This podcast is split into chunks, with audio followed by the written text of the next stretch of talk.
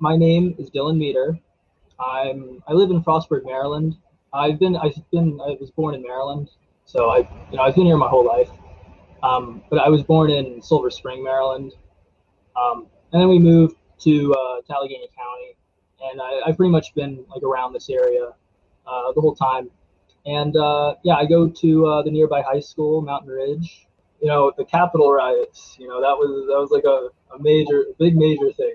So yeah, I mean that's like that's like another thing that you know it's, it's like another example of uh, you know the you know the divided nation pretty much, and it's it's kind of a shame that there that there was you know a group uh, of Trump supporters that did you know honestly believe that the election was rigged, and you know there could like on like there could be you know maybe some fraudulent votes and some of the, the states.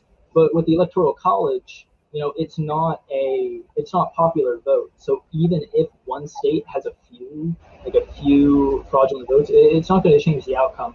Like if you have like like California, if California has like a bunch of a bunch of uh, fraudulent votes, and, let, and let's say that they were put in for uh, Republican, and you know it's a Democrat-leaning state, it's not it's not really going to uh, affect the outcome, even if it's a lot in California, because there's so many people that vote Democrat, Democrat, and yeah, I, I honestly, it's yeah, it's just like the whole thing with uh, people saying that you know, you know, stop the vote or stop the count, stuff like that. It's it's just absolutely crazy that people are are so um, it's like so it's like a clouded view, I guess, where you know they believe that they like they believe that you know Trump did win and that he is right and that uh, all of the, the, you know the, the, cases and stuff were true, even though they, they were litigated and they were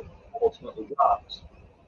And and even now, I'd say that you know there's still some people that still hold on to that, and and and I, I think yeah the problem is is that uh, people who are who are really far to one side. You know, they start to believe in conspiracy theories such as you know QAnon or stuff like that, and and you know they get more they get more left behind by by others. So after you know whenever they get led, left behind, they kind of go deeper down into into the rabbit hole and then they start believing in more conspiracies, and then it's it's it's really just a cycle. And I think for them, it, it is hard to get out of that. And I think that you know they do, you know, they do need assistance, I guess, to to help get out of that cycle.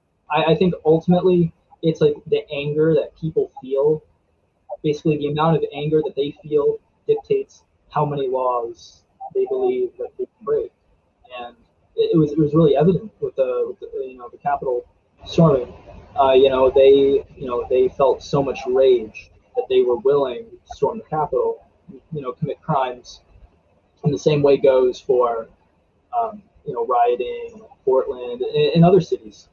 And, and and the problem is is that it really it really overshadows the majority of people because I you know I don't think it's like the majority isn't going to be this extreme, and it's really, it's really is the people that take it to the extreme that are doing, you know, this violence, and I, I believe these, you know, these people, you know, they, they should be they should be prosecuted, and yeah, it, it's just it's a shame how how even the media will further uh, propagate this this notion that you know of you know these extremists because you know they're, they're not you know the majority. You know most uh, you know BLM protests across uh, the country, I'd say were quite peaceful. Even like here in Frostburg, I, I remember um, shortly after that, you know there were you know there was like a they protested for a day. You know nothing. You know there was no violence. There was nothing like that.